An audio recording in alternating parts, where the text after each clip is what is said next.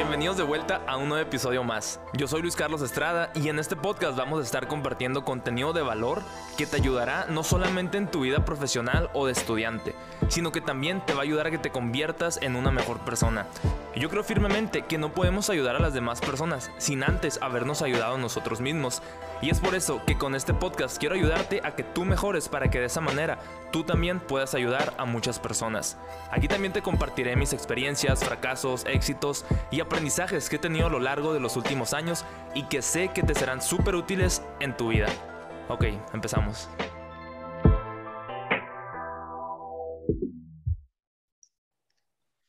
Bienvenidos de vuelta a un nuevo episodio más de este podcast. Yo soy Luis Carlos Estrada y en este nuevo episodio traemos a una invitada muy especial que es la directora de comunicación e imagen del equipo de béisbol de los Naranjeros de Hermosillo. Bienvenida, Carla Bustamante, ¿cómo andas? Hola, Luis Carlos, muy bien, pues muchísimas gracias por, por invitarme, gracias por, por considerarme para tu podcast y pues un placer estar contigo hablando en este día. Ah, muchas gracias primero pues por, por aceptar la invitación. Y como te decía antes de empezar a grabar, traigo como que una lista de preguntas que pues te quiero hacer, pero antes de comenzar con todo, te quiero preguntar primero cómo comenzó tu trayectoria en tu, pues en tu carrera profesional y cómo comenzó todo esto pues con los naranjeros de Hermosillo. Ok, pues mira, empieza la verdad estando yo muy niña, eh, a los 11 años en Hermosillo se realizó la Serie del Caribe eh, este evento que es un torneo eh, pues internacional donde participan los diferentes equipos de los países como Venezuela, Puerto Rico, Dominicana, este, ahora Cuba, etcétera, ¿no? Y México, por supuesto, que el equipo que sale campeón de, de, la Liga Mexicana del Pacífico participa en este torneo. Entonces, en esa serie del Caribe que se organiza en Hermosillo, eh, ya hace algunos años, el periódico local, el Imparcial, eh, lanza un concurso, lanza una convocatoria para que niños pudieran participar para ser reportero por un día eh, dentro de la, del marco de la Serie del Caribe. Entonces participo en este concurso y este, me seleccionan. Entonces, pues tengo la oportunidad de ir al estadio a los 11 años para entrevistar al jugador que yo quisiera. En este caso, pues escogí al manager del equipo mexicano, que en ese entonces era eh, Francisco Paquín Estrada, y, ya lo entrevisto, ¿no? La verdad es que fue una experiencia pues maravillosa el poder entrar al estadio, el poder entrar al terreno de juego ya en la parte pues distinta como un aficionado, o sea, el poder ir, el poder entrevistar, el poder pues andar metido en, ese, en, ese, en esa chorcha, ¿no? De que creo que, que no cualquier niño tiene la oportunidad de hacer. Eh, de ver cómo pues fluía el tema de, de, los medios de comunicación, de un reportero, el trabajo que hacía. Al final este, me llevan a redactar mi nota, lo que había entrevistado, que la verdad es que nada más escribí pregunta y respuesta de lo que le había preguntado al manager y este, la nota salía publicada en el periódico. Entonces, la verdad es que fue un día muy, muy, muy bonito. Este, lo tengo así como que muy presente, no se me olvida de, de los momentos, del llegar, de cuando me deja mi papá en el estadio, porque pues te, te mandan sola, o sea, no, no ibas con, con, acompañante ni nada. Este, como alguien del periódico, este, una mujer me, me recoge, ella me lleva, me dice lo que vamos a hacer y todo, ¿no? Entonces, eh, fue un día que la verdad marcó mi vida y dije, me gustaría hacer pues eso de grande a lo mejor y, yo pudiera trabajar en esto, ¿no? Este, no vi tampoco muchas mujeres trabajando en, eh, haciendo eh, como reporteras deportivas, entonces sí fue algo que me llamó la atención. Y, este, y eso se quedó ahí a los 11 años, pues empecé a, a pues estaba en la primaria, ya después la secundaria, la preparatoria, y previo a, a, poder entrar a la universidad, como que tenía dudas de si realmente quería estudiar comunicación o no. Entonces, eh, entro a hacer mis prácticas profesionales en la televisora Hermosillo, Telemax, para, pues como para saber si me iban a gustar los medios o no, ¿no? Entonces, eh, lo hago ahí antes de entrar a la universidad y pues sí me doy cuenta que me gusta, me da la oportunidad de, estar en, en, deportes, en el área de deportes, y pues ahí digamos que empieza mi carrera eh, en la parte del tema deportivo, ¿no? O sea, decidí obviamente estudiar la carrera de ciencias de la comunicación. Me estudio ciencias de la comunicación y, y pues a la par voy haciendo una carrera en Telemax en donde me van dando la oportunidad pues de ir creciendo poco a poco, o sea, realmente me convertí en, en pues empecé de, pues de practicante, de asistente de producción, de siendo reportera, de después conduciendo poco a poco ciertos segmentos deportivos en las noticias, estar en el programa de béisbol al día y, así, ¿no? Con diferentes intervenciones hasta poder estar en una transmisión de un juego de béisbol. Entonces, eh, pues ese sueño que tenía de niña, realmente pues se me dio la oportunidad de, de llevarlo a cabo y, y, que se cumpliera y se hiciera realidad ya de grande, ¿no? Qué curado. Y, y, hace rato que estabas mencionando que cuando eras niña, que te tocó ir al estadio, que no viste tantas mujeres, tú fuiste la primera mujer que tuvo un puesto ejecutivo con Naranjeros, ¿verdad? Sí, y, y también están en unas transmisiones y la verdad es que eh, pues sí era un compromiso muy grande el, el, poder llegar a un mundo de hombres en donde, pues primero el, el béisbol es jugado por hombres, entonces, y, y, llegar a, a donde, eh, pues todo el cuerpo técnico, afición, digo, desde entonces ya se veían muchas mujeres y siempre, yo creo que el béisbol siempre le ha gustado a, las mujeres, pero no veíamos esa parte donde eh, alguien estuviera comentando o estuviera diciendo algo. Y y sí fue la parte como de, me preocupaba mucho, siempre he creído que un micrófono es una responsabilidad muy grande, este, debe, debemos de tener el respeto, el, lo que vamos a decir, lo que vamos a opinar, de, de, lo que vamos a estar hablando, porque pues lo que, los que nos van a ver o los que nos van a escuchar se merecen que digamos, que les digamos lo mejor que podamos o con la información correcta, ¿no? Entonces, sí me preparaba, sí estudiaba, sí trataba de, de este, verificar mis datos para que poderlo hacer de la mejor manera. Y, y lo mejor que me podían hacer, decir era que, que, se notaba que sí sabía de béisbol, porque sí me, sí me, sí me preocupaba mucho la parte donde pues a lo mejor eh, algo no supiera, ¿no? Que claro, hasta la fecha ahorita obviamente no sé todo de, de béisbol, uh -huh. ¿no? Pero, pero pues bueno, es la parte donde tratar, o si no lo sé, a lo mejor, ok, no lo voy a decir, o lo voy a tener con cuidado, o mejor averiguo, ese tipo de cosas, ¿no? Entonces... ¿Tú creciste, tú creciste sí. sabiendo mucho de béisbol? ¿O cuando empezaste la carrera esta fue cuando empezaste a aprenderte las reglas del deporte? Yo creo que tenía lo, lo, básico y lo principal que creo que todo mundo debe de tener para uh -huh. hacer algo que te apasiona. Me gustaba el béisbol como tal, me gusta el deporte como tal. Este, si te soy muy honesta, eh, en algún momento me gustó el fútbol y no sé en qué momento le perdí ese amor al deporte, de disfrutarlo, de verlo como tal. Entonces, eh, de niña siempre vi béisbol en la televisión, este, me empezaron a, a enseñar las reglas, este, mis papás, mis hermanos, entonces, pues, pues me apasionaba, o sea, me apasionaba el verlo. Entonces, creo que, creo que eso era lo más importante, porque creo que sería muy difícil llegar a algo, a hacer algo que no te apasiona, ¿no? Este, aunque a veces, aunque a veces, desafortunadamente, sí tenemos que hacer cosas que no nos gustan del todo, pero, pero creo que yo tenía esa parte principal que era el que me gustaba el deporte, el que me apasionaba y que, pues que sí, o sea, sí, sí lo entendía y, y, bueno, a lo mejor me faltaban, claro, me faltaban el aprender ciertas reglas, el anotar, el llevar el box score, que eso ya lo aprendí hasta estando en las transmisiones de, de los juegos y todo lo fui aprendiendo, entonces, pues es, es, bonito el también, pues cómo vas creciendo en esa parte, ¿no? De hecho, mi abuelo fue el que me enseñó a, a escribir, me acuerdo, o sea, anotar en el, pues en la hoja, ahorita pues ya se puede hacer digital, me imagino, ¿no? Pero, por ejemplo, me acuerdo que de chiquito jugaba en el Xbox al 2K7, 2K8, algo así. Y mi abuelo me decía, a ver, vamos a jugar un juego, pero cada jugada te voy a enseñar a apuntar. Y así fue como aprendí. Pero, o sea, ahorita me, me acuerdo de lo básico, pero no me acuerdo mucho, por ejemplo, cómo se apunta una base robada, cómo se apunta una producida o una carrera anotada, porque luego se, se empieza a llenar mucho y es como, ya me empiezo a revolver todo, ¿no?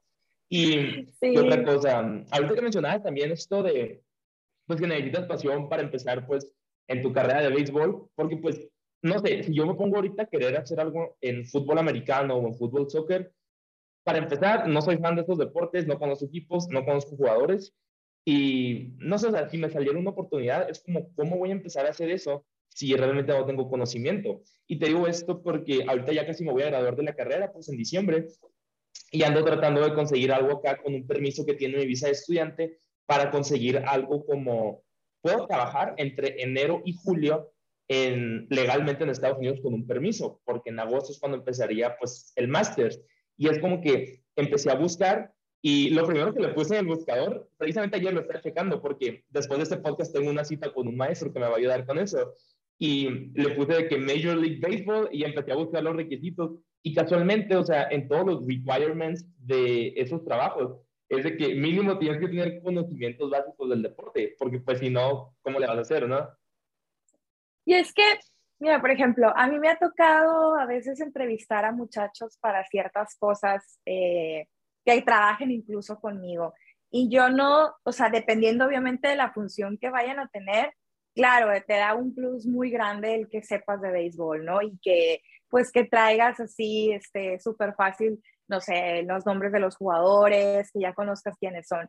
Pero a mí me ha tocado incluso tener a personas que, que no saben de béisbol, pero a veces lo importante es obviamente su actitud, este, pues el entusiasmo, las ganas de trabajar. Eh, porque mi área es un poco movida en el tema de organizar eventos, este, de, de, aparte del tema de comunicación, traemos como que parte de la, de la responsabilidad social del equipo y este, los eventos especiales y todo eso durante temporada y fuera de temporada. Entonces, eh, a veces también, pues no necesariamente requieres llegar sabiendo de béisbol. Creo que si tienes esa actitud de aprender, pues lo vas aprendiendo sobre la marcha y creo que al final al final, eh, pues si lo conoces al béisbol, te terminas enamorando del béisbol.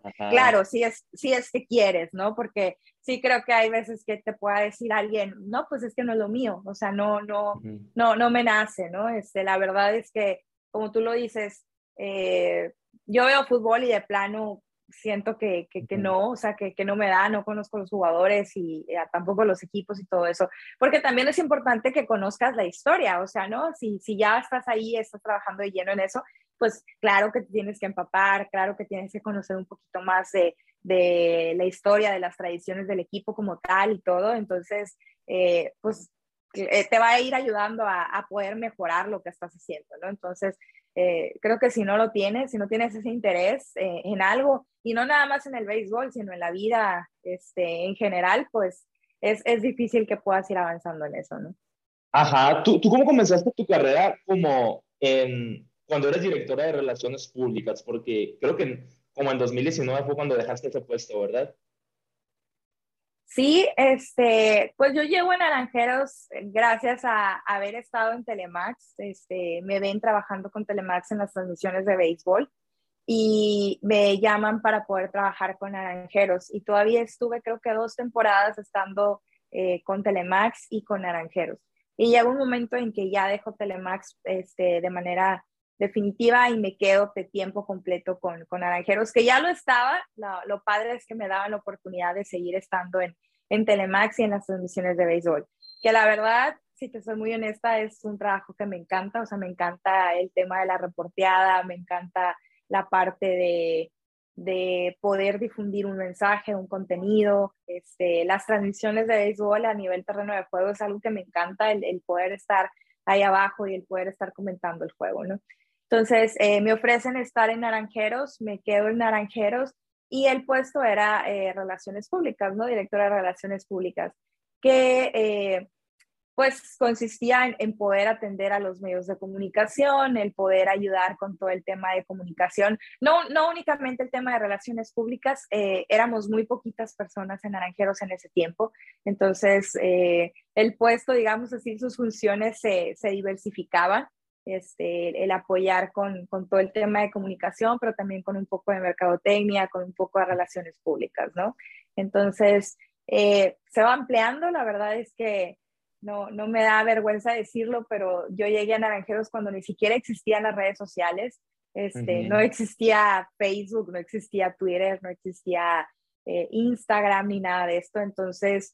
Eh, pues la comunicación evoluciona día con día, ¿no? Entonces, el, cómo vas cambiando a, esa parte y adaptarte al tema de las redes sociales, a las páginas de internet, que, que bueno, ya existían, pero también, ¿no? El, cómo la pandemia nos hizo también movernos a todo el comercio electrónico, eh, toda esa parte, ¿no? De, de, que no te puedes quedar en donde estabas. Entonces, eh, pues ha sido padre el cómo el, el, ir cambiando y el cómo la comunicación ha, pasado, ha cambiado también a lo largo de los años.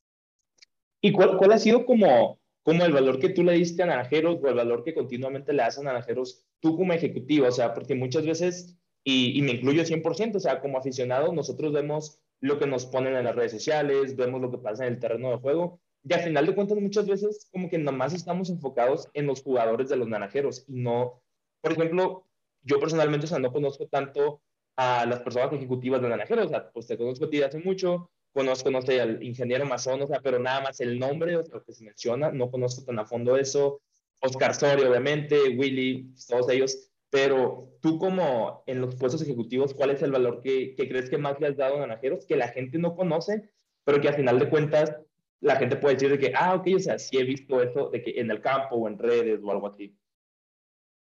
Yo creo que lo más importante de Naranjeros es, eh, sí somos un equipo de béisbol, pero somos un equipo de béisbol que, que no nada más vive tres meses, que no nada más está durante una temporada de béisbol.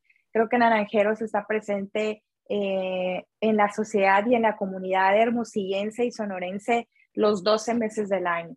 Y eso creo que es parte de mi trabajo, el cómo eh, tener ese vínculo con la afición, con la sociedad, el relacionarnos y, el cómo Naranjeros puede devolver un poco de lo que toda la afición nos da a nosotros como organización. Entonces, el, poder acercarnos a diferentes instituciones para poder apoyar de diferentes maneras, estar presentes eh, de, muchas formas. Te pongo el ejemplo, ahora el fin de semana este, teníamos el Día de la Familia. Entonces, eh, ¿cuántas familias? Siempre nosotros hemos dicho que, que, Naranjeros tiene una gran familia y la familia naranjera, ¿no?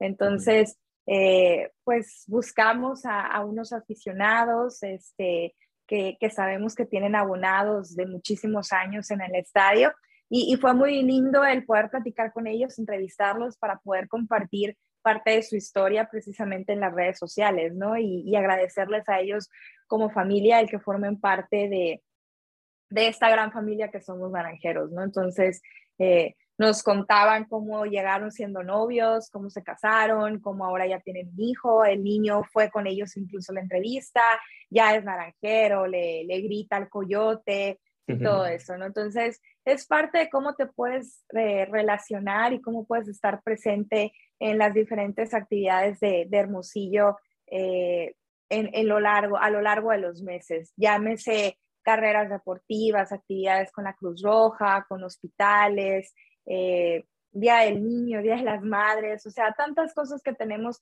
a, lo largo del año, ¿no? Entonces, es parte de, de la labor una de las labores que se tiene que realizar, este, eh, el, poder tener ese vínculo con, con, la afición. Y la verdad es que es muy bonito, es muy bonito el poder acercarte a estas personas, el conocer cómo hay eh, aficionados que, que, aman al equipo, que, le, que les encanta, que, que, lo disfrutan, que lo, que lo viven a flor de piel y que tal cual están esperando que octubre llegue ya porque están desesperados porque, porque empiece una nueva temporada. Sí, de hecho, también, o sea, pues yo también crecí como naranjero, pues desde que estaba chiquito en el Héctor Espino y pues ya después, ya un poquito más de grande en el, en el Estadio Sonora. Y precisamente, o sea, no me acuerdo si te dije que también entrevisté al Borrego, a Luis Alfonso García, a Humberto Cota, y pues ahorita ando tratando pues también de, de, conseguir otros jugadores de aquellos tiempos, pues, porque siento como que ahorita los que están ahorita con Naranjeros, la verdad es que no conozco a tantos, o voy conociendo de nombre, y pues desde que me vine a estudiar para acá, pues ya no es como que puedo ir al estadio tan seguido, de hecho, la última vez que fui al estadio fue en diciembre del 2019, hace un chorro, porque pues en el 2020 no hubo y en el 2021 andaba acá. Y quería preguntar también, ah, sí, en lo que dices de la parte de que son tres meses de temporada y pues los otros nueve meses que pues no hay temporada. Yo le quiero preguntar, o sea, ¿cómo le hace el equipo de Naranjeros como para mantenerse como, como empresa? Pues no, porque digo, ok, o sea, durante tres meses, obviamente que los ingresos pues van a subir un chorro, pero ¿qué pasa durante esos nueve meses? O sea, ¿cómo, ¿Cómo se mueve todo eso? Mira, la verdad es que obviamente tiene que salir parte de, de los ingresos que, que, se obtuvieron en esos tres meses, pues claro, también se tienen que dosificar en un presupuesto para lo largo del año, ¿no? Pero la verdad es que eh, uno de los ingresos eh, importantes que tiene Naranjero, por supuesto, son las entradas, o sea, la, todos los, los boletos este, que la afición puede ir al estadio. Eh, muy importante porque por supuesto se resintió en una temporada 2020-21 de pandemia que no tuvimos afición. Este, claro que, que afectó. Eh, también una entrada, un ingreso muy importante son los patrocinadores, por supuesto, este, que se cuentan eh, todos los que participan con Naranjeros. también el tema de la venta de, pues, de bebidas, de alcohol, de refrescos, este, de alimentos de las concesiones. Y otro de los, por supuesto, muy, muy importante es el tema de los souvenirs, o sea, todo lo, el merchandising que se realiza y que tenemos, eh, pues, venta fuera de temporada. O sea, ahorita tenemos una tienda que abre de lunes a domingo todos los días de 10 de la mañana a 7 y media de la noche. Y, y eso es algo en lo que también, eh, por fortuna, nos ha tocado apoyar, en donde estamos involucrados en, en todo este tema de, de los souvenirs, en cómo anunciar o difundir que tenemos algún nuevo souvenir, que ya llegó esto, que ya llegó la nueva línea de jerseys para la temporada, eh, nuevos productos, a lo mejor algún Beto Coyotito y todo esto. Y otro tema fuerte, pues son los abonados, ¿no? Este, la venta de los boletos para toda la temporada, que así le llamamos nosotros los abonados, este, que salen a la venta mm, por lo regular entre abril, mayo, este, varía dependiendo en cómo nos organicemos, es cuando salimos a la venta con esto, ¿no? Y, bueno, hay gente que empieza a pagarlos pues desde ese momento, eh, parte de, de, lo que se les da a, a, la afición es la oportunidad de irlo pagando poco a poco, que tengan a veces hasta seis meses para pagarlo y pues, que vayan abonando y que no lo sientan tan fuerte el pago este, de una sola ocasión, ¿no? Entonces, eh, pues serían los rubros importantes de, las entradas de dinero para naranjeros.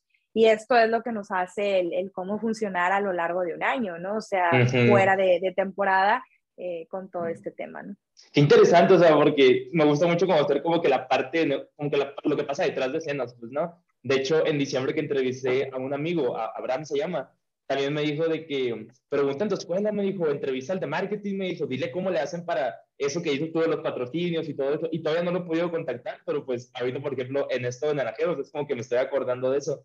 Y, por ejemplo, cuando, cuando mencionas esto de los patrocinios y de las concesiones, las concesiones, o sea, son las, pues las tienditas, los puestos y todo eso, pues de las comidas, ¿verdad? Ellos les pagan como ellos les pagan a naranjeros un porcentaje de sus ventas o ganancias o es una renta que se paga para que ellos tengan el permiso de vender? Es una renta que se paga por, por el uso de suelo, digámoslo así, de estar ahí en la, en la temporada, ¿no? Entonces, eh, pues imagínate, también fue un tema en pandemia que también afectó, bueno, nos afectó a todos este, de diferentes formas, por supuesto, la pandemia, ¿no? Pero también el, el hecho de no contar con aficionados, pues ellos tampoco, bueno, de, de tener a puertas cerradas, más bien el, el estadio y no poder tener a, más personas, pues, pues sí, ¿no? También fue algo de los que tampoco contamos este, en el 2021, entonces, eh, sí, ellos eh, pagan de esta forma uh, por el uso de de, renta, digamos, por estar ahí en el estadio, ¿no? Ajá. Y, por ejemplo, esta parte de los patrocinios, ¿cómo le haces tú, por ejemplo, para llegar a un acuerdo con, no sé, si llega alguien del imparcial a decirte de que, hey, quiero un espectacular, no sé, al fondo del jardín central, o alguien de, no sé, las pinturas cómics de que, ah, quiero, no sé, salir en, en los boletos, o quiero salir en otro espectacular, o en la tienda de los ganajeros que haya como logo o algo así. ¿Cómo llegan a los acuerdos? cómo llegan a determinar un precio, porque me imagino que no se le, no se le cobra el precio, el, el mismo precio a todos. ¿Cómo le hacen para, para tener todas esas juntas y llegar a estos acuerdos? Pues digamos que ya existe como un estándar de, de precios en, en, el equipo, ¿no? No es como que eh, se tiene una idea y por supuesto, no sé si lo has visto en clases, a lo mejor un benchmarking de que tienes una idea de cuánto puede cobrar eh, tal espectacular en cierto estadio, pero eh, y con otro, con otro equipo, ¿no? Pero varía obviamente dependiendo de cada equipo y de la plaza.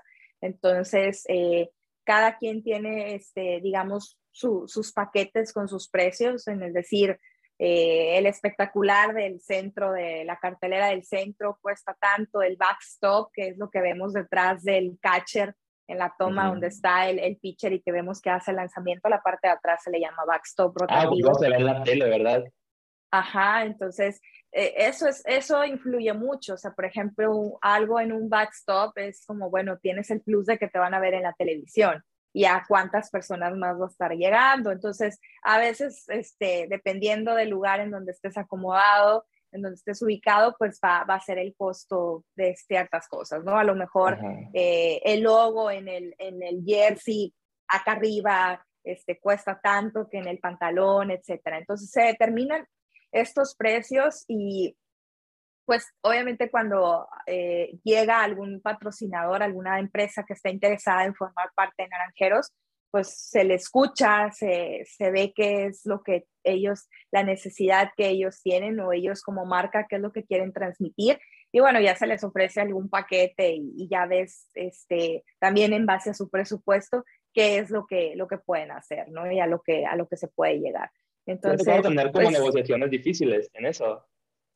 No es mi área tal cual, o sea, ah, es ya más de, del área de desarrollo de negocios, el, el, el, ofrecerles ya la parte de negociaciones de eso, pero a mi área les toca apoyar, digámoslo, a ellos en, en la parte a veces de cómo difundir esa parte que la empresa contrató, ¿no?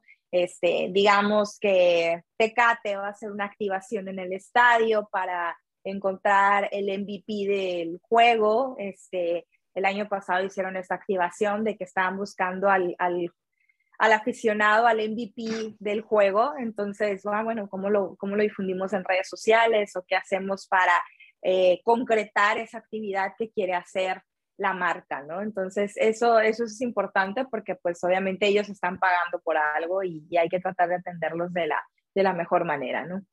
Qué interesante está eso, no me la sabía. Cambiando un poquito de tema, tú, tú tuviste algo como de Mentor Global, algo así como un programa a través de ESPN, ¿verdad? Ajá. ¿Me puedes platicar de eso, porfa? sí, claro. Pues mira, eh, tuve la fortuna de que el Consulado eh, General de Estados Unidos aquí en Hermosillo estaban buscando como a mujeres que estuvieran trabajando en el área de deportes o en algún equipo deportivo o algo. Eh, porque el programa específicamente es Global Sports Mentoring Program, o sea, era un programa en el tema deportivo que se enfocaba en mujeres. Entonces, eh, se acercan a Naranjeros y preguntan si hay alguna mujer este, que pudieran proponer para este programa.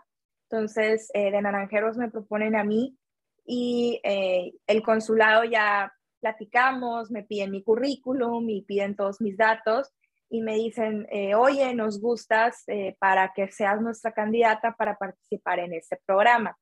Eh, el proceso fue muy largo porque haz de cuenta que todos los consulados de todo el mundo hacen este mismo proceso, ¿no? O sea, desconozco el dato de cuántos consulados tenemos en México solamente. Sé que, por ejemplo, está Tijuana, está Nogales, hay, hay, hay varios, ¿no? Entonces, este, cada consulado tiene la, oportunidad de proponer a alguien para este programa. Entonces, eh, de Hermosillo me proponen a mí como candidata para formar parte de este programa y este, pasan tus datos a la Embajada de México, que es ya la que, como que el órgano rector de, pues, de todo el país, ¿no? Entonces, eh, me dicen, oye, pues sí, te vamos a seleccionar a nivel México para proponerte a nivel mundo, porque pues era a nivel internacional. Entonces eran, eran muchos filtros. Y ah, ok, pues qué padre, ya, ya pasamos el de aquí a Hermosillo, ahora ya vamos a, a nivel México y a ver cómo nos va. Entonces, este programa seleccionaban a 17 mujeres de todo el mundo para eh, recibir eh, esta capacitación, esta mentoría en Estados Unidos, en donde en casi dos meses eh, te ibas a Estados Unidos para eh, formar parte de este grupo de mujeres de alrededor del mundo que eh, estuvieran involucradas con el deporte. Llámese deportistas, me tocó convivir con deportistas mm, ganadoras de medallas, este, casi de Juegos Olímpicos. Tengo una, una sister, nos decimos nosotras, que ha ido a Juegos Olímpicos y, otras que han escalado el Everest y cosas maravillosas que hacen ellas como deportistas, y otras que a lo mejor no, no somos esos niveles de deporte, pero que estamos involucrados en la industria deportiva trabajando en alguna organización de, de tema de deporte, ¿no? Entonces, tuve la fortuna de que pues me seleccionaron para formar parte de este programa en el 2015. Eh, me voy a Washington para estar este, estos casi dos meses eh, en Estados Unidos y te asignan a una empresa. Eh, ellos hacen alianzas con diferentes empresas y envían a esas 17 mujeres a diferentes empresas del mundo deportivo. A mí me tocó, por fortuna y, y, muy, muy feliz, te lo puedo decir, estar en ESPN en, en, Connecticut. Este, estuve por allá. Esos dos meses, pues se dividen los meses, el tiempo que pasas en diferentes lugares. Eh, en ESPN creo que fueron como tres semanas el tiempo que estuve por allá, en donde la idea es que pues puedas conocer a diferentes personas, puedas eh, aprender de ellos, ir a juntas, este, tomar notas, todo para que al final de este programa pues hagas como una especie de, un plan de trabajo, ¿no? De cómo puedes, con todo eso que aprendiste, cómo puedes traer algo a tu ciudad de donde eres eh, de origen, eh, cómo puedes empoderar a la mujer a través del deporte. Entonces, eh, pues obviamente mi plan de acción se enfocaba en el tema de la mujer a través del béisbol y de conocerlo en general. O sea, mi, mi plan era el cómo ayudar primero en que Naranjeros pudiera hacer crecer el tema de la mujer con las aficionadas, este, con las mismas mujeres que trabajamos ahí en la empresa. Y parte de lo primero que implementamos fue algo que estamos viviendo justo en este mes de marzo, que ayer fue el Día de la Mujer. Entonces, desde que regreso de ese programa se implementa la campaña El Mes de la Mujer Naranjera, tal como en Estados Unidos sucede, eh, pues que todo el mes de marzo hablan de, la historia de la mujer. Eh, entonces, digamos que bajamos un poco esa idea y lo trasladamos al mes de la mujer naranjera y entonces igual entrevistamos a mujeres que sabemos que son muy aficionadas a naranjeros, muy aficionadas al béisbol y pues transmitimos su historia, ¿no? En esta ocasión, por primera vez, eh, estamos reconociendo a las mujeres que trabajan en Naranjeros. Este, lo habíamos hecho de forma externa con las aficionadas que, pues, que van al estadio, pero ahorita lo estamos haciendo con las personas que trabajan este, en Naranjeros y que tienen muchos años haciéndolo. Entonces, eh, hay mujeres que tienen más de 30 años trabajando con Naranjeros de Hermosillo. Imagínate cuántas historias no tienen, cuántas cosas no saben del equipo. Entonces, eh, la verdad esa campaña me gusta mucho y me hace eh, sentir muy orgullosa de que nosotros como organización pues demos, le demos voz a, poder visibilizar a estas mujeres que, que, nos cuenten su historia de cómo se enamoraron del béisbol, cómo es que tienen tanta pasión por naranjeros y todo eso. Otra de las actividades que también eh, incluía mi plan de trabajo era el, el replicar esa actividad que yo viví de niña de reportera por un día este, porque creo que eh, las experiencias, más que a veces tener un souvenir, que claro, vas a hacer muy feliz a alguien a un, o a un niño, un aficionado cuando se gane un jersey, cuando se gane una gorra, creo que cuando tienes la oportunidad de vivir una experiencia completa, eh, puede cambiar la vida de alguien para toda la vida, así como realmente me tocó vivirla a mí, ¿no? Entonces, eh, aplicamos la parte de reporteros por un día en la temporada y le damos la oportunidad a alrededor de ocho niños a lo largo de, de, los meses que jugamos que puedan ir al estadio, que puedan entrevistar a un jugador, que puedan, eso que te digo que yo viví de niño, este, que puedan volverlo a hacer. Y la verdad es que eh, me, me, encanta ese día, yo ese día... Creo que sí me ha tocado ver eso en, en, redes sociales. Sí, la verdad es que e, ese día no quiero tener ninguna otra actividad porque me quiero dedicar en, en cuerpo y alma a atender al niño, a que la pase bien, a que me diga qué jugador quiere y la verdad es que tratamos de que sea el jugador que el niño pidió, pues para que tenga la oportunidad de, de, de, conocerlo y de, porque o sea, al final de cuentas son niños que también aman el béisbol, ¿no? Entonces, el, el poder a conocer a, diferentes jugadores para ellos es como conocer a su ídolo y, y, todo eso, ¿no? Es un día muy especial. Y parte de, de, las actividades como que más grandes de ese plan de trabajo ha sido eh, Mujeres en el Diamante, que eh, son clínicas eh, de béisbol y hemos tenido también de softball, en donde pues se consiguen diferentes fondos para hacer esta actividad y que vengan coaches a, pues, a, precisamente a dar clínicas para diferentes niñas de la ciudad de manera gratuita, que ellas puedan aprender más del, del béisbol o, o, del softball. Y lo que más se ha logrado a través de Mujeres en el Diamante es que una de las eh, coaches que ha venido, que es Justin Seagal, ella fue la primera mujer coach en la MLB, en grandes ligas. Entonces, eh, ella tiene una organización que se llama Baseball for All, que busca precisamente que, que pues todas las niñas y mujeres tengan oportunidad de jugar el béisbol, ¿no? Entonces, eh, al ella venir a aceptar y, y, ser quien sea la que imparte esas clínicas, pues se buscó y se tocó la puerta también de que pudiera ser coach invitada en el equipo donde estuviera participando. Entonces, eh, se convierte en la primera mujer coach de Naranjeros, este, también participa con Venados de Mazatlán y justo el año pasado logramos algo pues muy grande en la historia de Mujeres en el Diamante de, se convirtió coach en tres ciudades distintas. Este, empezó con Naranjeros de Hermosillo, eh, después estuvimos en Mexicali, se convirtió coach con Águilas de Mexicali, terminamos en, Algodone, en Guasave con algodoneros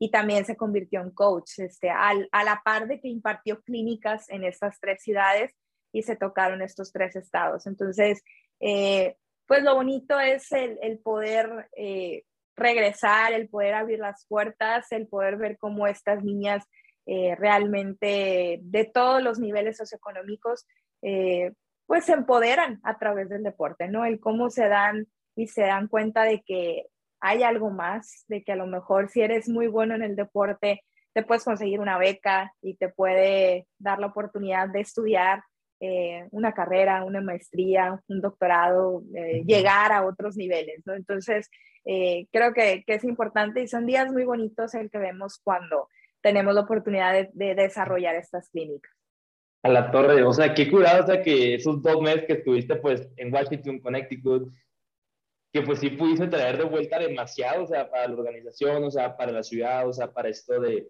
pues también empoderar a las mujeres a través del deporte, específicamente el béisbol. Y cuando estabas allá también te tocó estar en Sports Center, en algún programa o algo así. No, no trabajando, o sea, no en el sentido de, ay, voy a ir a, a ser comentarista o algo. Este, la verdad es que eh, ellos te ponen como que una agenda, o sea, si tienes como una especie de capacitación, eh, el programa lo desarrolla una universidad, eh, la Universidad de Tennessee, y ellos, dentro de la Universidad de Tennessee existe un, un digamos, como un centro que se dedica precisamente a buscar promover el deporte y la, la paz a través del deporte. Entonces, eh, ellas son las encargadas ante el Departamento de Estado de todo el programa de lo que es Global Sports Mentoring Program y ellas son las que hacen las alianzas con las diferentes empresas y con el tema de ESPN. La verdad es que la capacitación con ellas, que es cuando estábamos reunidas las 17 mujeres, eh, es muy buena porque pues desde que te dan este, clases de cómo conocerte mejor, de a lo mejor cómo puedes hablar este, mejor, cómo transmitirte este, mensajes, cómo llegar y, y, poder decir, pues, oye, soy Carla y quiero desarrollar mujeres en el diamante, pero ocupo de patrocinadores, ¿no? Ocupo de dinero, ocupo esto, ocupo hacer ese tipo de cosas, ¿no? Este, eh, hablar de redes sociales, o sea, es, es, un programa, la verdad, muy, muy completo en donde te dan diferentes clases de, de muchas cosas tu día está lleno de, diferentes actividades por realizar y eh, cuando ya te vas a la empresa, pues la empresa busca seguirte capacitando en, el mundo en el que tú te mueves, ¿no? La verdad es que tuve la fortuna de que a mí me mandaran a ESPN por, por el tema de antecedente de medios de comunicación que yo traía. Tratan de más o menos enviarte a más o menos a lo que tú estés desarrollando, ¿no? Por supuesto. O sea, no siempre queda, porque pues imagínate, 17 mujeres de, de diferentes partes del mundo, pero este, tratan de más o menos acomodarte en lo que tu perfil o en lo que tú estés haciendo. Y en ESPN, la verdad es que el tema de poder aprender de una organización tan grande como ESPN, este, yo estoy, siento que, que viví una de las mejores experiencias desde eh, el recibir una inducción como si fuera mi día uno de trabajador, desde la bienvenida a ESPN, este, esta es la misión, esta es la visión, estos son nuestros valores, esto es cómo trabajamos. O sea, el que creo que tú tengas la oportunidad de llegar a una empresa y ver cómo se elabora, creo que simplemente ya con eso aprendes y aprendes bastante, ¿no? Entonces, eh, sí, fue impresionante conocer todos los estudios de grabación de Sports Center, de, de todos estos programas. Eh, el ver cómo enlazan tantos este, programas de todo el mundo, porque pues ellos tienen programas en, todo, en todo el mundo y en diferentes países. Entonces, eh, sí, la verdad es que ellos le llaman campus, tienen dos campus a donde nosotros fuimos, es es impresionante, tienen más de 16 edificios, o sea, era como, como que sentía que yo iba a la escuela cada día que iba a ESPN y me daban mi itinerario de actividades y este día tienes junta con tal y este día tienes junta a esta hora y, y te asignan a una mentora, o sea, tienes a una mentora que es como la que te guía en todo eso, este, Marina Escobar, que la verdad este, se portó muy linda conmigo y todavía sigo teniendo trato con ella y seguimos este, teniendo comunicación y como que sigue al pendiente de mí. Entonces eso es, es muy bueno porque también te asignan a otra mujer que, que está haciendo grandes cosas. Ella trabajaba en ESPN, era vicepresidenta este, de todo el área de, de tecnología, o sea, estaba la verdad, este, muy fuerte en todo lo que hacía y todo su equipo de trabajo era, era impresionante el área que hacían. Ellos se dedicaban a ver cómo los avances tecnológicos podían ayudar y mejorar a que ESPN tuviera mejores programas de video, transmisiones, etcétera, ¿no? Entonces, eh, ella te hace una agenda o con su equipo te hacen una agenda y tú te tenías diferentes reuniones, ¿no? Eh, la verdad es que mis reuniones se, se, enfocaron en conocer a mucha gente de béisbol, en gente de, de los programas, de, de, cosas que yo tenía dudas de qué puedo hacer, cómo puedo aprender, que, que a lo mejor no, no eran realmente con mi, mi, plan de trabajo, pero que te ayudan a darte ideas, ¿no? Este, la verdad es que existen muchísimas cosas que se realizan en Estados Unidos y en todas las partes del mundo y por supuesto en México que pues que a veces necesitas que te abran los ojos o que te den ideas para que el, el hámster corra y, puedas ponerte a, a, hacer nuevas cosas. ¿Te tocó conocer a Carolina Guillén o quién te tocó conocer de, de esos que mencionas? Sí, me tocó conocer a Carolina Guillén. Eh, ella sí está de base en, Bristol, allá en, Connecticut.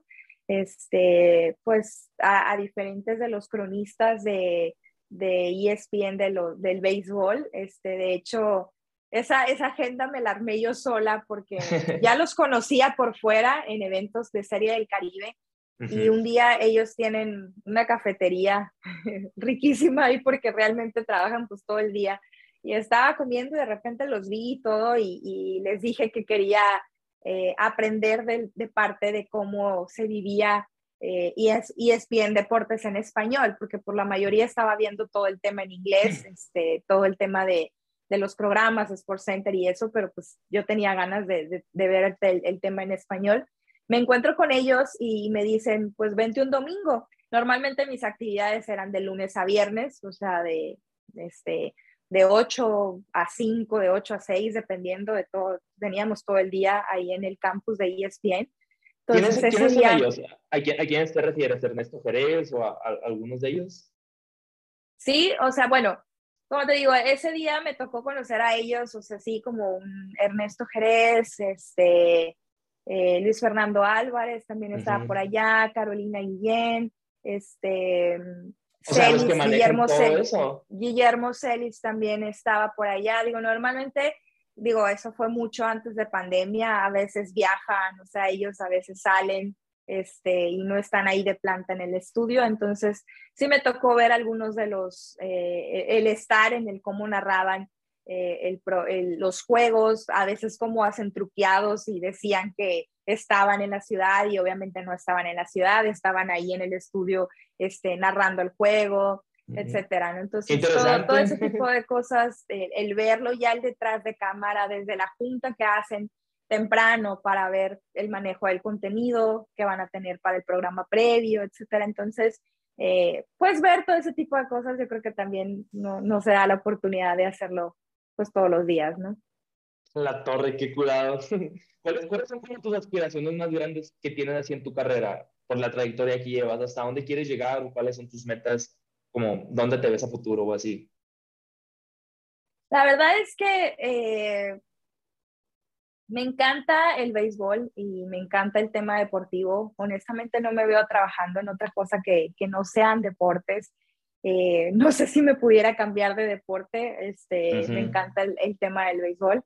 Eh, sí me gustaría mucho el, el, poder este, trabajar en un equipo de grandes ligas, ¿por qué no? O sea, la verdad es que así como a lo mejor todo beisbolista sueña llegar a las grandes ligas, este, quisiera soñar en llegar a las grandes ligas o eh, una empresa como ESPN. La verdad es que me gustó la forma en, cómo trabajan. ESPN pues también corresponde a Disney. Eh, me considero una niña Disney totalmente en, el tema de desde siempre, de que todo, pero me gusta la forma en cómo eh, pues manejan todo y cómo te crean este, esa magia a cualquier lugar a donde vayas de Disney o, lo que te transmitan, ¿no? Entonces, eh, creo que parte de mi sueño sería buscar el poder este, llegar a este tipo de empresas y si en dado caso no pasara, el, el, pues, el poder seguir promoviendo y creciendo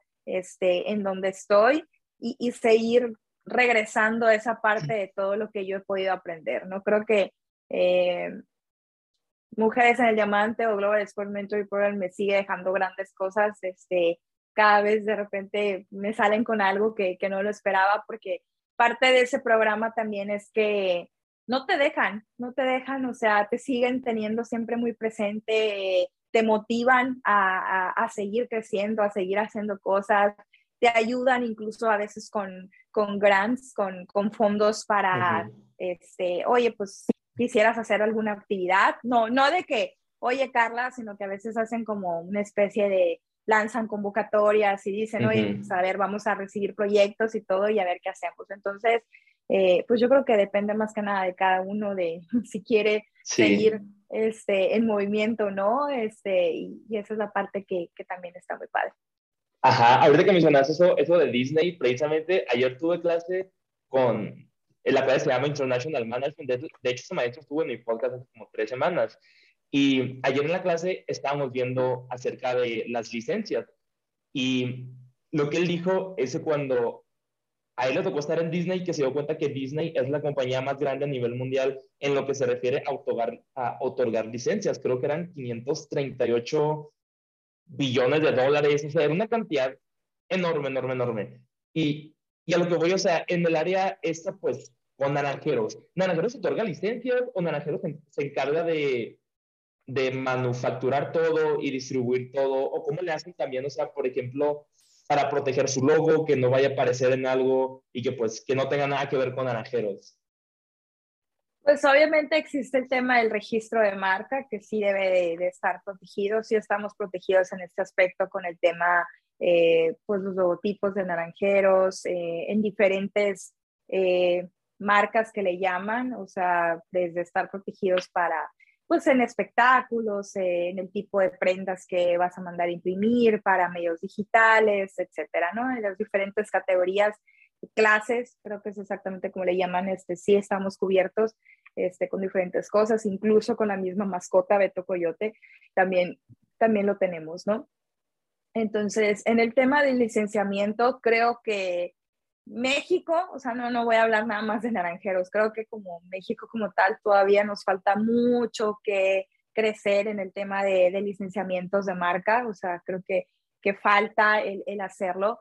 Ha sucedido en naranjeros, honestamente, muy poco, o sea, no se ha dado con muchas empresas y este, dependiendo de qué souvenir estemos hablando, pues, pues se hacen contratos, ¿no? Este, En el tema de, del, pues la mayoría de los productos de, de naranjeros son de Deportes Arrieta, entonces pues con ellos existe un contrato en el tema de, de cómo, todo el tema del manejo de los productos y, y, cómo puede, puede manejarlo, que en este caso es únicamente Naranjeros, recibe el producto y, Naranjeros se encarga de, pues, de ponerlo a la venta, ¿no? Eh, con New Era, este, que es el, eh, la empresa para proveedor de las gorras, pues también sucede de una forma distinta. O sea, ahí sí está un acuerdo, no es de licenciamiento como tal, pero sí existe en el contrato la parte donde ellos puedan vender gorras de naranjeros y que los puedan distribuir a sus diferentes canales de venta, ¿no? Este, llámese a lo mejor un, Liverpool, que podemos ver este, que a veces New Era vende gorras como tal y te puedes encontrar una gorra de, de, naranjeros o las diferentes tiendas de New Era que existen alrededor de, de México, este, aeropuertos. Por ejemplo, eso, eso, que dice Liverpool, no es naranjeros que manda las gorras, es directamente New Era entonces. Así es. Órale, qué interesante. Y te, te pregunto esto porque se me hace muy interesante el tema de las licencias. Yo la verdad, apenas este semestre, o sea, en esta clase que tengo es cuando apenas me prendió el foco y dije, ok, o sea, finalmente puedo entender lo que es una licencia, ¿no? Y precisamente ayer que estábamos hablando en clase de esto, por eso te pregunto ahorita de esto también, porque era de esos temas en los que sabía un poquito, pero, pero que era prácticamente casi nada, o sea, tenía como que una idea súper vaga de eso. Y mi maestro ese que te digo, ha tenido como viajes y empresas, pues así como por todo el mundo, o sea, ya tiene como 60 años más o menos, entonces tiene demasiada trayectoria ya lo que él nos, nos mencionaba es que le ha tocado estar como en más de 50 países y que se dio cuenta que en muchos países lo de las licencias es algo como que no se respetaba tanto. Y me acuerdo que en clase el maestro mencionó, por ejemplo, en temas de películas, en temas de, de Disney, por ejemplo, o de marcas así pues enormes, porque yo le dije, ah, pues al final de la clase vamos a hacer qué, y le dije, ah, pues en México, por ejemplo, me ha tocado, no sé, que en Tianguis, por ejemplo, vendan películas o artículos de Disney que pues sí, me dijo, o sea, por ejemplo, allá hay un problema pues de licenciamiento, me dijo, ¿no? Y es un que, ah, ok, pues ya le, ya le agarré un poquito más la onda en esto. Y regresándonos, ahorita se me fue el rollo en preguntarte, al tema este de las mujeres, estaba leyendo que tú en algún momento dijiste que te habían dicho como que, ay, o sea, las mujeres nomás es como para una cara bonita y no tienen que saber tanto del deporte, que, que o más bien, ¿cuáles son los comentarios que a ti te llegaban que eran como denigrantes y cómo los, los fuiste superando hasta que te ganaste pues el respeto de, pues, en tu trabajo? Yo creo que lo difícil fue eh, empezar, estamos hablando como 2006, yo llegué a Naranjeros en el 2006 y ya había estado en Naranjeros. Digo, ya había estado en Telemax. Entonces creo que en Telemax estuve a partir del 2002, si mal no recuerdo, más o menos la fecha. En aquellos entonces todavía no veías incluso a mujeres este, en programas deportivos en la televisión. Eh, tú has de haber estado muy chiquito, ¿no? Pero había muy pocas mujeres comentando o mm, siempre lo típico era, este, no sé si lo recuerdes ya un poco más grande, siempre veías a, una muchacha muy guapa este, transmitiendo en la televisión, si iba a hablar algo de deportes y vestida de cierta forma, ¿no? Este, que, que, tuviera que a lo mejor, este, que si la falda muy corta, que si, este, la, la vestimenta de cierta forma. Entonces, eh, yo me acuerdo que lo primero que dije es, yo no quiero o sea, en primera no tengo ese cuerpo, ni, ni, ni es mi estilo, ni nada por el estilo, ¿no? Entonces, es como, no quiero llegar a hacer que me pongan atención por la forma en cómo estoy vestida, sino lo que quiero hacer es por lo que realmente voy a transmitir. Y por eso era lo que te decía muy al principio de que estábamos hablando. O sea, para mí lo más importante que me dijeran es que, oye, pues como que se nota que sí sabes de béisbol pero el comentario era todavía como que parece que sí sabe de béisbol, ¿no? Entonces, ya para mí era como que, ah, bueno, pues por lo menos eh, creen que, que, que, sí le entiendo o que sí lo, que sí lo hago, ¿no? Entonces, eh, esa parte donde eh, te cuestionan esas cosas o, o, con las mujeres siempre pasa, este, más cuando trabajas en un mundo de hombres, no hablo nada más del béisbol, yo creo que en todas, en general en las empresas, el, es muy feo escuchar el comentario que te digan el, ¿y qué hiciste para estar aquí? ¿O qué hiciste para llegar aquí? Y que muchas veces se pongan en duda o se cuestionen de que no es por tu capacidad eh, de estudio, no es por lo, tus conocimientos, no es por todo lo que tú has hecho para estar en donde estás, sino que tengan que cuestionar de qué otras formas has tenido que proceder para poder lograr el, eh, lograr el puesto que tienes. Entonces, creo que a veces sí es difícil escuchar ese tipo de comentarios, este, que sucede en todos lados, este, la verdad.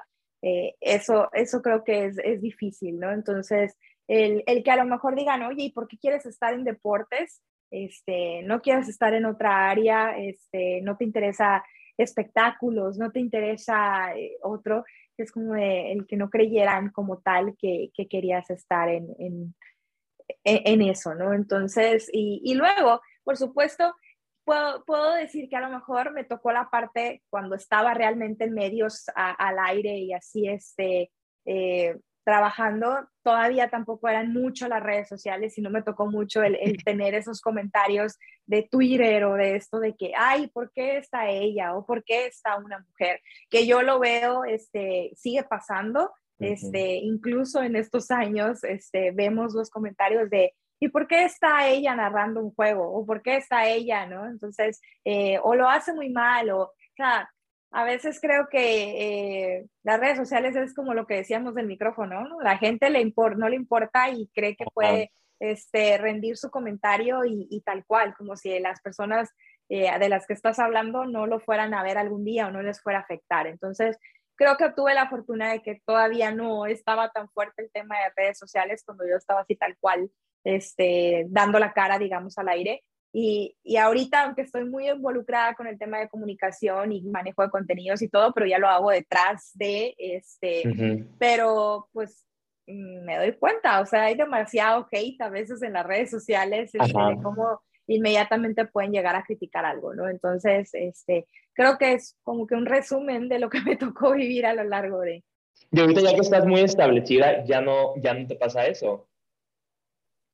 Yo creo que eh, claro que, que, pasan cosas y que dicen cosas a lo largo de, pero creo que sirve crecer y creo que sirve hacerse viejo, creo que sirve que, que, que, vaya uno creciendo y, y, vas aprendiendo, a lo mejor te vas haciendo más fuerte, eh, te vas aprendiendo a ignorar esos comentarios o cómo darle la vuelta o cómo responder a esos comentarios, porque a lo mejor eh, probablemente te puedo decir que cuando empecé a mis 18 años en esto, mm, no hubiera tenido ni el carácter ni la fuerza como a lo mejor para contestar a ciertas cosas que se me han presentado eh, más grande, ¿no? Entonces, eh, creo que definitivamente la experiencia que te puede ir dando las cosas eh, te hace el, el, cómo decirte, cómo responder a ciertas cosas que, que se te vayan presentando en la vida. Entonces, sí, creo que, que, he cambiado en esa parte, he crecido. No,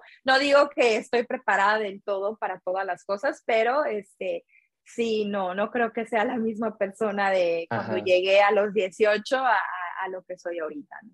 Ahorita que estás como directora de comunicación e imagen, ¿qué tan diferente es tu rol cuando estás de directora de relaciones públicas? ¿Qué es, qué es lo que haces ahorita como parte de, tu, de tus roles? Digamos que ha cambiado un poco más en el tema con las redes sociales, este, pues hay que estar muy atenta al manejo de contenidos este, que es ahorita. Eh, como decíamos, este, hay constante comunicación minuto a minuto, segundo a segundo, casi casi.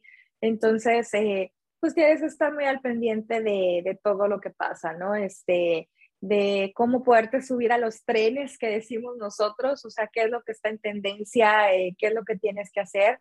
Eh, creo que las personas que trabajamos en esto, en, llámese comunicación o mercadotecnia, si les preguntas, te podrán decir que vivieron un año este, mentalmente muy agotador en el año de pandemia, este, el, el año 2020 porque ante tanta incertidumbre este, y no saber cómo comunicar o no saber qué decir, el, a lo mejor tratar de poner una cara y decir todo va a estar bien, cuando de todas formas no lo sabías si las cosas iban a estar bien.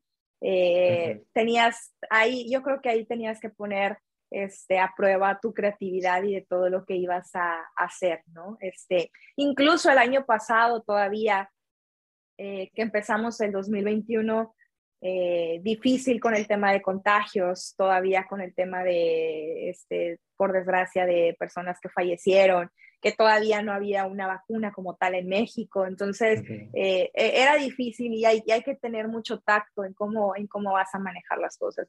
La verdad es que en 2020 para Naranjeros, tema de comunicación, te puedo decir, fue, fue pesado.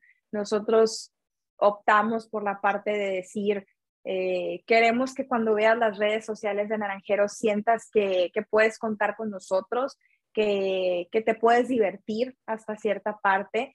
Y nuestros contenidos cambiaron mucho, o sea, eh, nos convertimos en, en ser a lo mejor esos maestros de kinder para los papás, con los, o las familias que tenían a sus hijos en casa y teníamos actividades con el coyote, teníamos este, hojas de colorear para los niños que las pudieran imprimir desde su casa, este, incluimos días con los jugadores de un día en cuarentena con para tratar de, de transmitirles cómo estaban viviendo los jugadores desde sus casas, pues lo que estábamos viviendo todo el mundo. Y me acuerdo que cuando hablábamos con los jugadores me decía, oye, pues es que la verdad me la llevo en mi casa acostado todo el día. Y yo, pues no importa, mándame videos de eso. O sea, todos estamos en nuestras casas probablemente haciendo lo mismo, ¿no? O sea, entre que te levantas, te bañas, comes, bueno, desayunas, comes y no sé, hiciste ejercicio y te volviste a dormir. Eh, y así pasaron nuestros días en el 2020, ¿no? Entonces, queríamos transmitir esa parte de naturalidad, de cómo estaban pasando las cosas. Este, eh, implementamos esa vez también eh, algo que nunca habíamos hecho, buscamos a un chef y este, pues todo el mundo está en su casa inventando qué comer, ¿no? Porque a veces ni, quería salir, ni quería hacer al súper, te daba miedo esa parte, este, a lo mejor te lo llevaban hasta tu, hasta tu casa. Entonces, eh, implementamos este contenido con un chef de cómo preparar ciertos, ciertas comidas que se usan en los estadios de grandes ligas.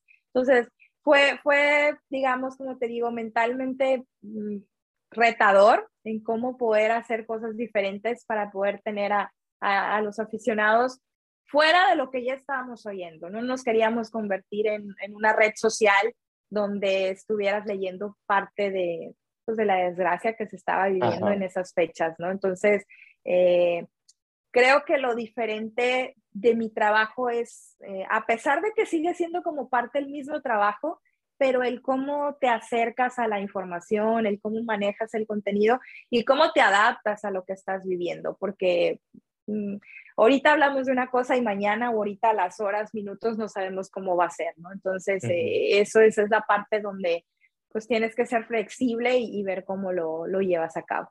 Y la relación, con las, la relación con los jugadores, dirías que casi siempre es muy agradable o hay jugadores que son como más especialitos, porque me ha tocado, por ejemplo, en, cuando te bajabas al campo, ya que se acababa el juego, que te tocaba entrevistarlos, platicar con ellos, la mayoría de las veces que me tocó, o sea, como que los jugadores se veían como que muy agradables, muy buena onda, pero también me tocó escuchar por otras partes, o sea, que hay jugadores como que son más especiales o cosas así. ¿Cómo, cómo, cómo es eso ahí? La verdad es que hay de todo, o sea, no me puedo quejar, creo que siempre me han tratado muy bien. Este, cuando estaba con Telemax y las transmisiones, eh, honestamente puedo decir que el ser mujer te da como que un plus en el hecho de que sí te voy a dar la entrevista. Yo creo que solamente una vez hubo alguien que me dijo que no, este, y, y, lo entiendes porque pues todos tenemos nuestros momentos o en la parte donde te dicen, ahorita no, pero quizás más tarde, ahorita estoy ocupado, o sea, digo, es, es, una forma de, de, pues, de negociar, ¿no? El ver cómo, cómo llegas a un acuerdo entre las dos personas para ver a qué horas sucede lo que, lo que le estás pidiendo, pero, pero por fortuna puedo decir que, que siempre han sido agradables, pero creo que como todos, personas normales y no solamente beisbolistas, pues todos tenemos nuestros días y tenemos nuestros, eh, nuestras situaciones que estamos viviendo y claro, o sea, a veces tenemos días en que amanecemos no muy de buenas y otros andamos, andamos muy de buenas, otras no tanto. Entonces, este,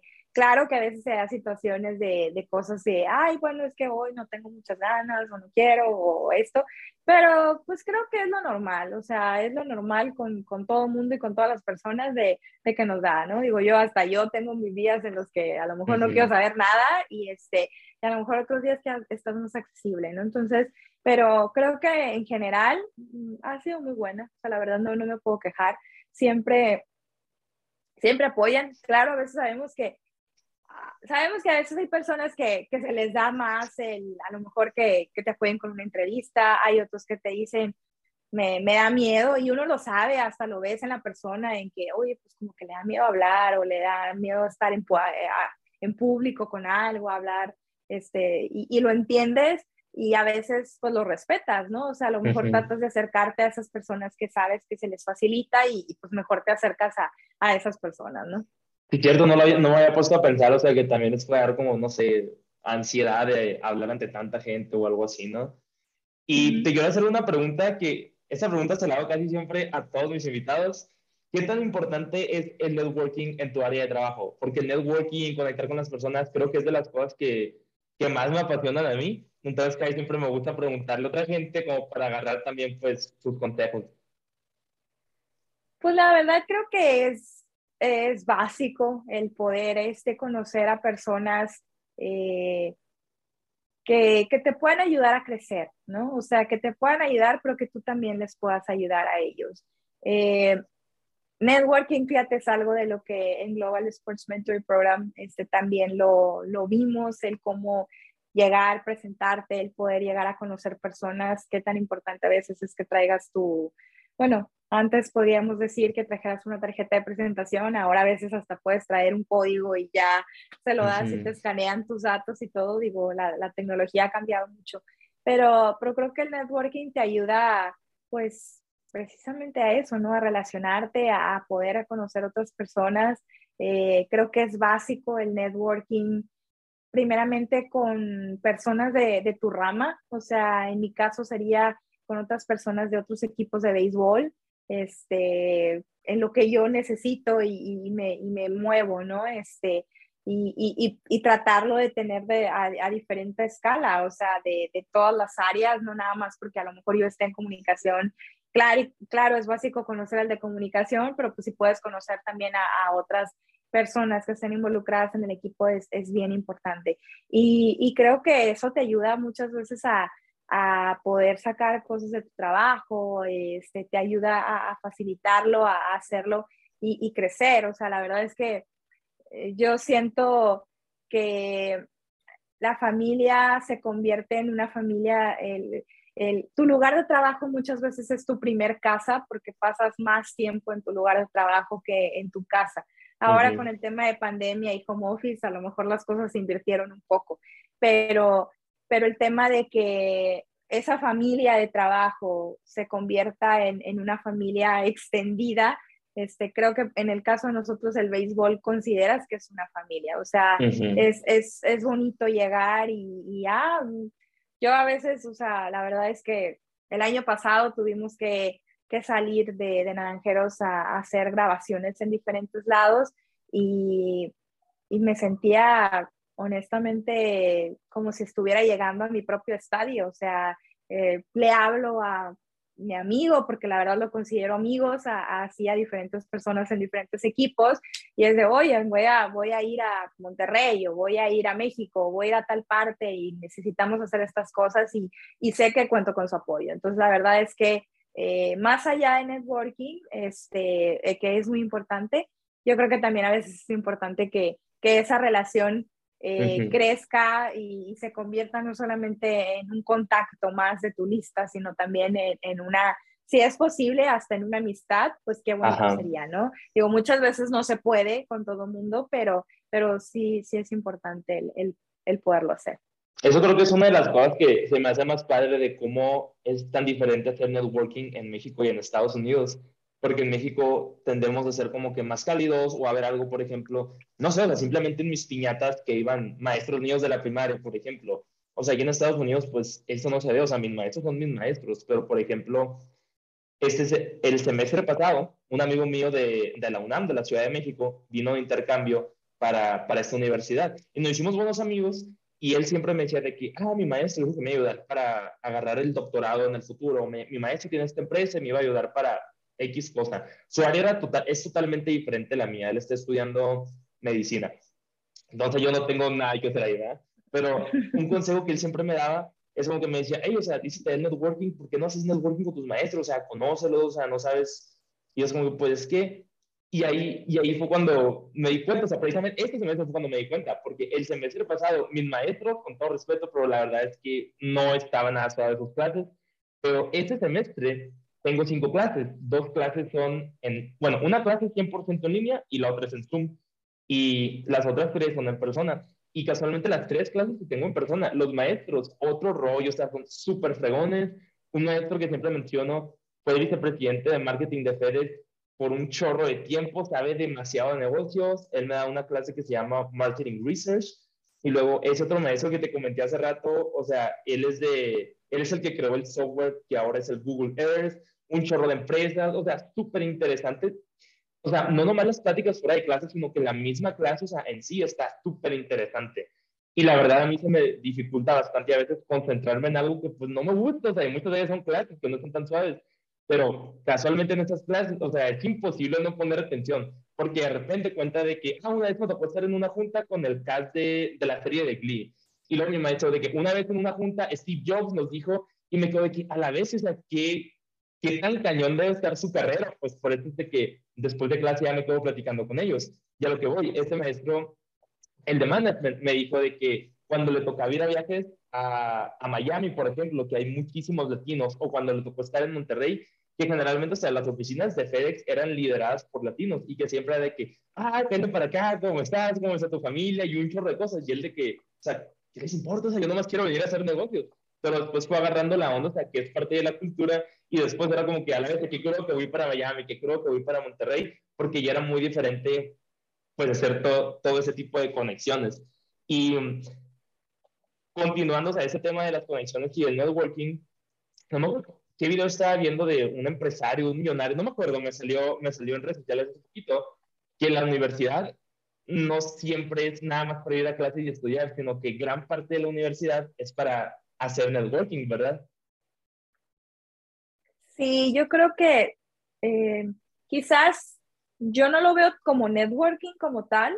Eh, yo lo que siempre he dicho, me han invitado en ocasiones hacia la universidad, a la Universidad de Sonora, donde yo estudié.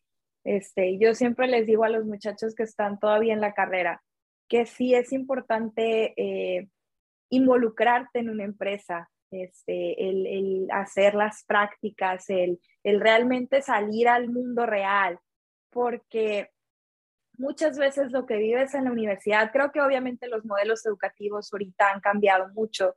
Este, creo que al momento en que yo recibía clases, no siempre incluía mucho el, salir al mundo laboral e ir a ver y aplicar lo que estabas aprendiendo.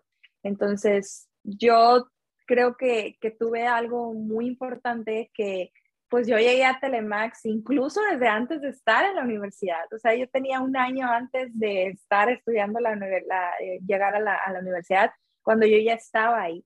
Y, y, realmente, por ejemplo, comunicación es un área eh, Creo que antes era más complicado, pero ahorita creo que no tanto con todo el tema de, del mundo digital. Creo que ha abierto la puerta para que más personas puedan tener trabajo en el tema de la comunicación. Pero siento que antes no había tantos espacios laborales. Entonces, eh, el esperar cuatro años, cuatro años y medio, cinco, lo que te lleve tu carrera para terminarla y apenas salir y empezar a tocar puertas, creo que estás en una desventaja muy grande. O sea, yo siempre he creído que, en la universidad tienes que, buscar la forma de, irte acercando a, eso que tú quieras lograr. O sea, si, si ya desde entonces tienes la fortuna de saber, porque entiendo que muchas veces a lo mejor también no tenemos como que muy claro o decidido a dónde queremos ir. Entonces, si, si ya lo tienes, o bueno, a lo mejor para el tema de, pues de ir experimentando, de ir sabiendo qué quieres, pues sí, irte acercando a, a, esas empresas en lo que te gustaría trabajar o a esa parte en donde tú quisieras. Este, si tienes la oportunidad de que a lo mejor no tengas que trabajar para poderte sostener, ¿no? Este, pero el, si tienes la oportunidad de, de, ir tocando puertas en lo que te gusta, en ir haciendo contactos, en irte relacionando, en ir ganando esa experiencia, porque sí es bien difícil salir de la universidad y, y el llegar en, en cero, ¿no? O sea, el, el sí. llegar creo que, que te da un, un, plus muy grande y una ventaja uh, que, que, otros compañeros tuyos lleguen y, y, ellos no lo traigan y tú sí lo traigas. Entonces, este, yo siempre así les he dicho de que, claro, son los, son, es la edad en donde a lo mejor tienes la oportunidad de, pues, de hacer muchas cosas y a lo mejor de tener muchas fiestas o eso, pero eh, es un momento importante en donde vas como que marcando el rumbo de lo que va a ser pues tu vida profesional. Entonces, creo que hay tiempo para todo y lo puedes este, marcar. Eh, yo la verdad es que yo ya lo viví ya como trabajando, o sea, no, no estaba uh -huh. como que trabajando de planta, pero bueno, ya, ya me pagaban este, un algo, ¿no? Este, uh -huh. en, en, Telemax. Entonces ya lo veía como, ah, tengo un horario que cumplir, o sea, mis clases tienen que ser de tales horas a tales horas porque ya este tiempo ya estoy ocupada. Entonces, eh, yo lo viví desde ese entonces, pero pues hay personas que, que no lo hacen y, creo que, bueno, cada quien está en su derecho de, de, cómo lo decide, ¿no? Pero, pero sí creo que es bien importante, eh, te ayuda a crecer, te ayuda a estar mejor preparado en ese mundo laboral, porque siento que muchas veces, eh, no, como dices tú, no todos los maestros te transmiten tal cual eh, lo que se está viviendo en ese mundo exterior y nada como no hay como una vida ya trabajando y como dicen que realmente tengas la vida y, y, y, sufras la vida de godines para que sepas realmente eh, pues lo que vas a hacer. Hay algunas cosas que te las enseñan en la escuela, pero hay otras cosas que las aprendes del día a día, ¿no? Entonces, nada como la escuela de la vida, este, que claro, la escuela te da herramientas y todo, no, no, no estoy diciendo que no lo hagan, pero, pero esa es otra escuela que tienes que aprender. Ajá.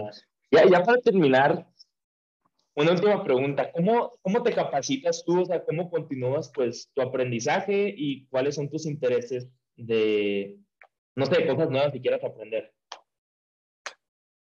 Mira, eh, el capacitarme, hubo un tiempo incluso que estuve dando clases en la universidad y, y creo que es, eh, de ahorita no sigo dando clases, pero eh, era un, fue un periodo de algunos años que creo que estuve casi cinco años dando clases en la universidad y creo que te ayuda obviamente a mantenerte pues actualizada, ¿no? El estar viendo qué pasa, este, etcétera, ¿no? E, es, es, es, algo, si tienes la oportunidad después de, de, convertirte en maestro, pues nada como para estar leyendo y aprendiendo y transmitiéndolo, porque tú aparte tú también aprendes de tus alumnos, ¿no? O sea, de, de esas inquietudes nuevas que tienen, etcétera, ¿no? Esta es una. La otra es que mm, a mí me encanta eh, el, el, tema de, vuelvo a la palabra del benchmarking, me encanta el tema de, de siempre estar siguiendo lo que están haciendo, eh, en este caso, otros equipos de béisbol. Eh, no creo que haya algo que puedas hacer igualito porque tu mercado es distinto, este, la ubicación es distinta, pero bueno, te puede dar una idea de a lo mejor cómo puedes adaptar o qué puedes llevar a cabo, ¿no? Entonces, siempre para mí, en mi caso, este, mis redes sociales están llenas de equipos de béisbol o de cosas de béisbol que, que me pueden ayudar a, a, pues, a mantenerme actualizada. Obviamente también en tema de marketing o en tema de, de cosas que a mí me atraen, de redes sociales, comunicación. Y, y luego mmm, estar tratando de buscar este, congresos o este, summits, eh, etcétera, diferentes uh -huh. actividades, conferencias que, pues, que hablen de lo que a uno le gusta. Es importante estar eh, en lo que trabajas. Y claro, también te tienes que salir de la caja y no siempre nada más hacer con lo que tú haces. Este, muchas veces no sabes cuándo te puede dar la inspiración en alguna otra cosa, ¿no? Entonces, eh, en lo general también lo hago a veces viendo cosas que suceden en otros deportes, este, no solamente en el béisbol, sino seguir, ah, pasó esto, pasó el otro, este, en la liga de fútbol o en, en la liga de básquetbol y así, ¿no? Y este, creo que, que, es importante estarlo. Y en el tema de, de nosotros viendo el béisbol como entretenimiento, pues te sirve el tema de, de, estar al pendiente de los espectáculos en general, de conciertos, este, qué, qué, qué tendencias hay, ¿no? Este, uh -huh. Más allá de, de, claro, a lo mejor regresar a un salón de clases, que, que sí lo he hecho, este,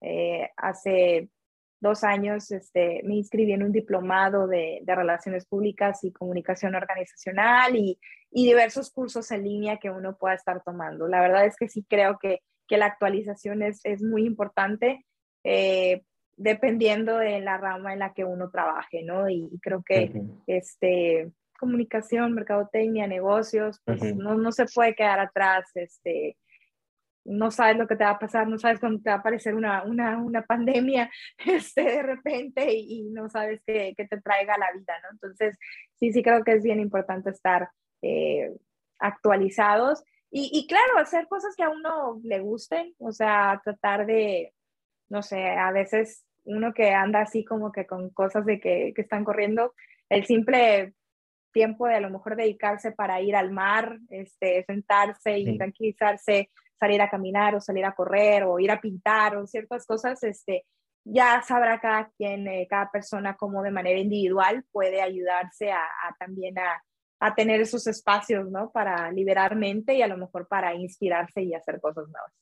Sí, ahorita que dijiste esto de los Summit, de hecho, ahorita apenas este año empecé a trabajar con el departamento de Athletics de aquí de la universidad y es así como business tour, es más que nada como en el área pues académica. Y mi jefe nos acaba de mandar un email precisamente hace como 3, 4 días, o sea, este fin de semana que acaba de pasar, de un summit que va a ser en línea como a mediados de abril. Al rato te paso el link en caso de que te interese. La verdad no sé si es gratis o si cuesta. No sé si a lo mejor, muchas veces aquí nomás con el correo de la universidad, como que ya un chorro de cosas son gratis, pues no pero no sé si este summit cuesta o no. Te, lo voy a mandar a ver pues, pues, si te interesa, porque suena como que debe ser padre. Y ya para terminar, siempre me gusta preguntarle a mi invitado o a mi invitada en este caso, pues que ahora me pueden hacer dos que tres preguntas a mí, ya que yo les hice un chorro de preguntas.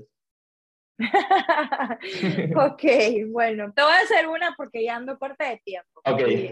La pregunta sería, eh, ¿por qué decidiste hacer este podcast? Uf, ¿este, este o el proyecto general? el proyecto en general? Pues era porque cuando recién empecé el college en Estados Unidos, me gustaba viajar a México pues para dar presentaciones sobre mi libro, todo eso.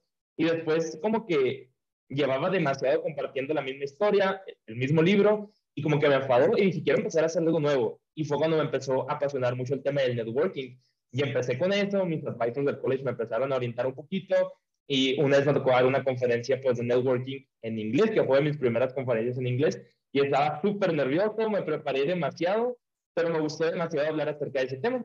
Y ya después fue cuando dije, no, pues necesito, o quiero más bien continuar dando un mensaje padre, pero ya no de que, ah, una conferencia en un grupo de jóvenes, o en Arcoiris, en la iglesia, en Hermosillo. Y fue cuando dije, bueno, voy a empezar el podcast. Me puse a investigar un chorro, traje esa idea como por siete meses y dije, esto está demasiado difícil, demasiado difícil. Y un día me acuerdo como mi propósito del 2020, dije, va a ser empezar el podcast y la primera semana del 2020, después de estar como tres horas investigando un chorro de podcast, cómo subirlo a Spotify, el RSS link, un chorro de cosas que todavía sigo aprendiéndole, pues em, grabé el primero y lo grabé literal, o sea, así con el micrófono del celular.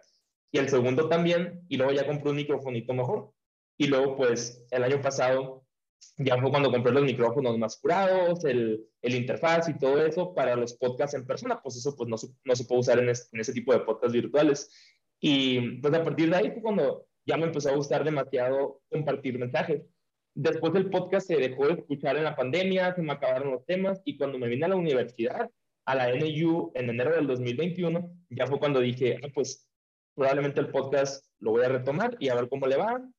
Igual, o sea, seguían los números bajos, y en verano el podcast estaba casi muerto, o sea, lo escuchaban como dos personas, tres personas, cuatro personas, y dije, bueno, a lo mejor lo voy a dejar, pero dije, no, o sea, porque realmente el podcast me está ayudando a conocer mucha gente.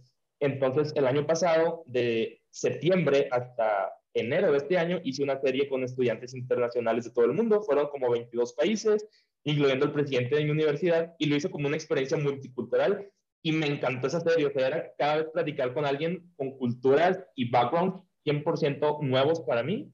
Y después dije, bueno, o sea, el podcast realmente, ahora el objetivo es hacer networking, ahora el podcast es tener conversaciones padres con gente interesante, gente que sabe dónde yo quiero llegar. Entonces, este semestre, pues, ya te entrevisté a ti, entrevisté a mi maestro este de Google Earth, al maestro de FedEx, al cantante, al Borrego Sandoval, o otros futbolistas, y es como que, órale, pues, el podcast ahorita, y de hecho, el podcast de esta semana, el podcast de la semana pasada fue el más escuchado en dos años, y el de esta semana le ganó al pasado. Entonces digo, ah, pues qué curado que otra vez va creciendo, o sea, no me...